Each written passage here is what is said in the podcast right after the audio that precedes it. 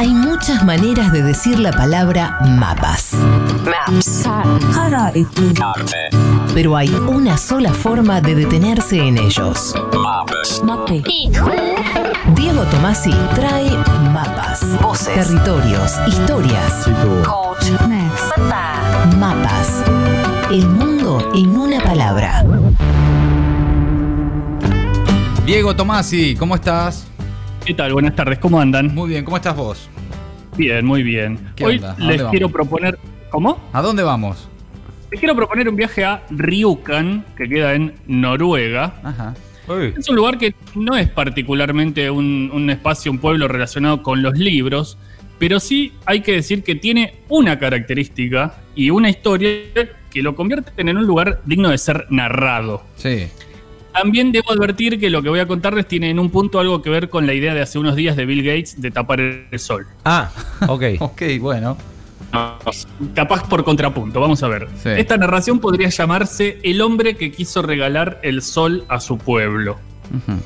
Vamos a ver de qué va. Llegué a Ryukan a través de Pedro Torrijos. Él es un arquitecto y comunicador cultural español que todas las semanas cuenta historias relacionadas con distintos lugares del mundo y algún aspecto curioso de su arquitectura. Ajá. Tiene ahí un espacio en Twitter que se llama La Brasa Torrijos. Y le pedí a él que nos contara la historia porque la conoce muy bien. Y le pregunté qué tiene de particular Ryukan y quién fue el hombre que quiso regalarle el sol. Y vamos a escucharlo porque esto dijo. Dale. Ryukan es un pueblo de unos 3.600 habitantes en la parte sur de Noruega. Y es un pueblo que no recibe luz solar durante seis meses al año. Pero no es que no le llegue la luz porque está muy al norte, sino que no recibe la luz porque está construido, eh, asentado, en la parte más profunda de un valle, de tal manera que hay una montaña de 1800 metros de alto que se llama Gaustatoppen, que proyecta sombra sobre el pueblo, de tal manera que en el invierno septentrional, desde finales de septiembre hasta mediados de marzo, aunque hay luz, no llega al pueblo ni un solo rayo de sol. El pueblo se fundó a principios del siglo XX, lo fundó un ingeniero noruego que se llamaba Samuel Eide y lo fundó justo en ese sitio tan malo para vivir porque está al lado de un río, el río Muna, que en noruego significa luna, por cierto, y ese río y con las fuertes pendientes de las montañas del, valle le permitió construir una de las primeras eh, centrales hidroeléctricas de Europa. La central dio mucho dinero y hizo que el pueblo fue- fuese un pueblo próspero. Los que vivían en el pueblo eran todos trabajadores de, su empresa y claro, a él pues como que le molestaba mucho que durante seis meses no recibiesen ningún rayo de sol. Además, hay que saber que lo de que no te dé el sol puede ser un problema duro. Nos proporciona vitamina D y la carencia de vitamina D puede provocar desórdenes físicos y psicológicos pues muy fuertes, ¿no?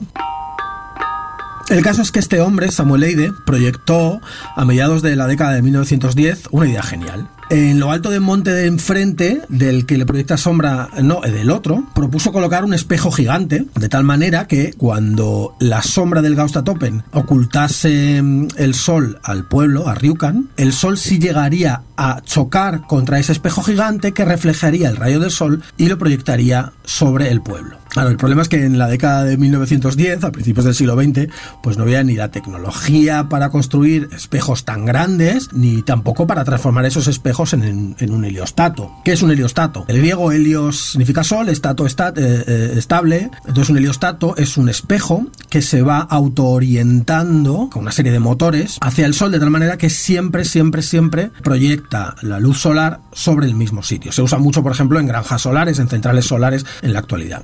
Construyó fue un teleférico muy grande, gratuito para los trabajadores de, de su empresa para que subieran a lo alto de la montaña a tomar el sol. Claro, Bueno, fue más fácil. fue- Un poco delirante todo, pero lo intentaron, ¿no? Sí, ¿no? Sí. Sí. sí, sí, Les paso un poco en limpio. Tenemos un pueblo al que no llega la luz del sol durante seis meses por culpa de una montaña. Claro. Sí. Y Samuel Eide, o Sam Eide, el ingeniero que fundó el lugar, pensó en una solución que consistía en poner un espejo gigante en la montaña opuesta. Sí. No pudo y solo logró instalar un teleférico para que los tipos subieran y bajaran. Bueno. No se pudo. Pero su idea, la idea de regalarle el sol de invierno a Ryukan, no quedó en la nada y nos lo va a contar Pedro Torrijos. Dale. Pasaron casi 100 años y a mediados de la década de los 2000, un artista noruego llamado eh, Martin Andersen, que conocía la historia de, de Sameide, se plantó en este pueblo en Rjukan y les propuso hacer honor a su fundador y efectivamente montar el espejo gigante que les devolviese el sol de invierno. Claro, eh, ya en el año 2000 la tecnología para hacer heliostatos estaba muy, muy extendida y además ya había habido una experiencia similar en un pueblo de los Alpes italianos, un pueblo que se llama Viganela, que ya había construido un espejo eh, muy grande de 40 metros cuadrados, autoorientable para resolver un problema parecido. El espejo italiano costó unos 125 mil dólares y iluminaba una superficie de, unos 100 metros cuadrados. Lo que propuso este artista, Martin Andersen, al, al pueblo noruego de Rjukan, era hacer un espejo de 100 metros cuadrados y que iluminasen toda la plaza central de Rjukan, que son 600 metros cuadrados. Construir un espejo de 100 metros cuadrados es literalmente imposible. Entonces lo que construyeron fue en tres espejos de 17 metros cuadrados, con una separación entre ellos de tal manera que lo que genera es una superficie de reflexión de unos 80 metros cuadrados y una superficie focal final iluminada de 500 metros cuadrados. Es decir, no llegan a iluminar toda la plaza, pero casi. Les costó 5 millones de coronas noruegas, que vienen a ser casi un millón de dólares. El 30 de octubre de 2013, los tres espejos, los tres heliostatos de Ryukan se pusieron en marcha por primera vez y se produjo algo que incluso asusta un poco cuando piensas en ello. Porque ese día la luz del sol de invierno brilló por primera vez en ese trozo de tierra. Por primera vez. Nunca, jamás en la historia de la humanidad, en la historia de la Tierra, el sol de invierno había llegado a ese punto. Por supuesto, todos los habitantes de Ryukan se pusieron contentísimos y ahora es un atractivo turístico para el pueblo de Ryukan y para toda la comarca donde está el pueblo, que es la comarca de Telemark.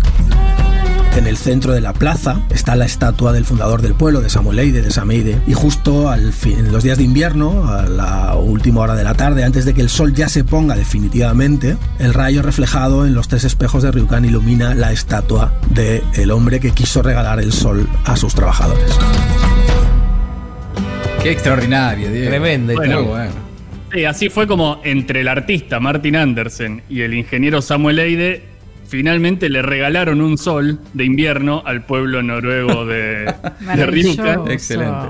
Es increíble. Reitero la recomendación de seguir otras historias también de Pedro Torrijos en su, su programa por Twitter, digamos, que se llama La Brasa Torrijos, porque son maravillosas. Sí. Y agrego con esta idea de las cosas que pasan por primera vez, tal vez un poco tarde.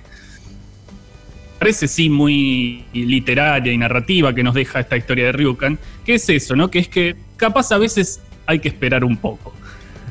es excelente. Diego Tomasi, mapas en maldita suerte. Maldita suerte. Transformamos el ruido, ruido en una hermosa melodía.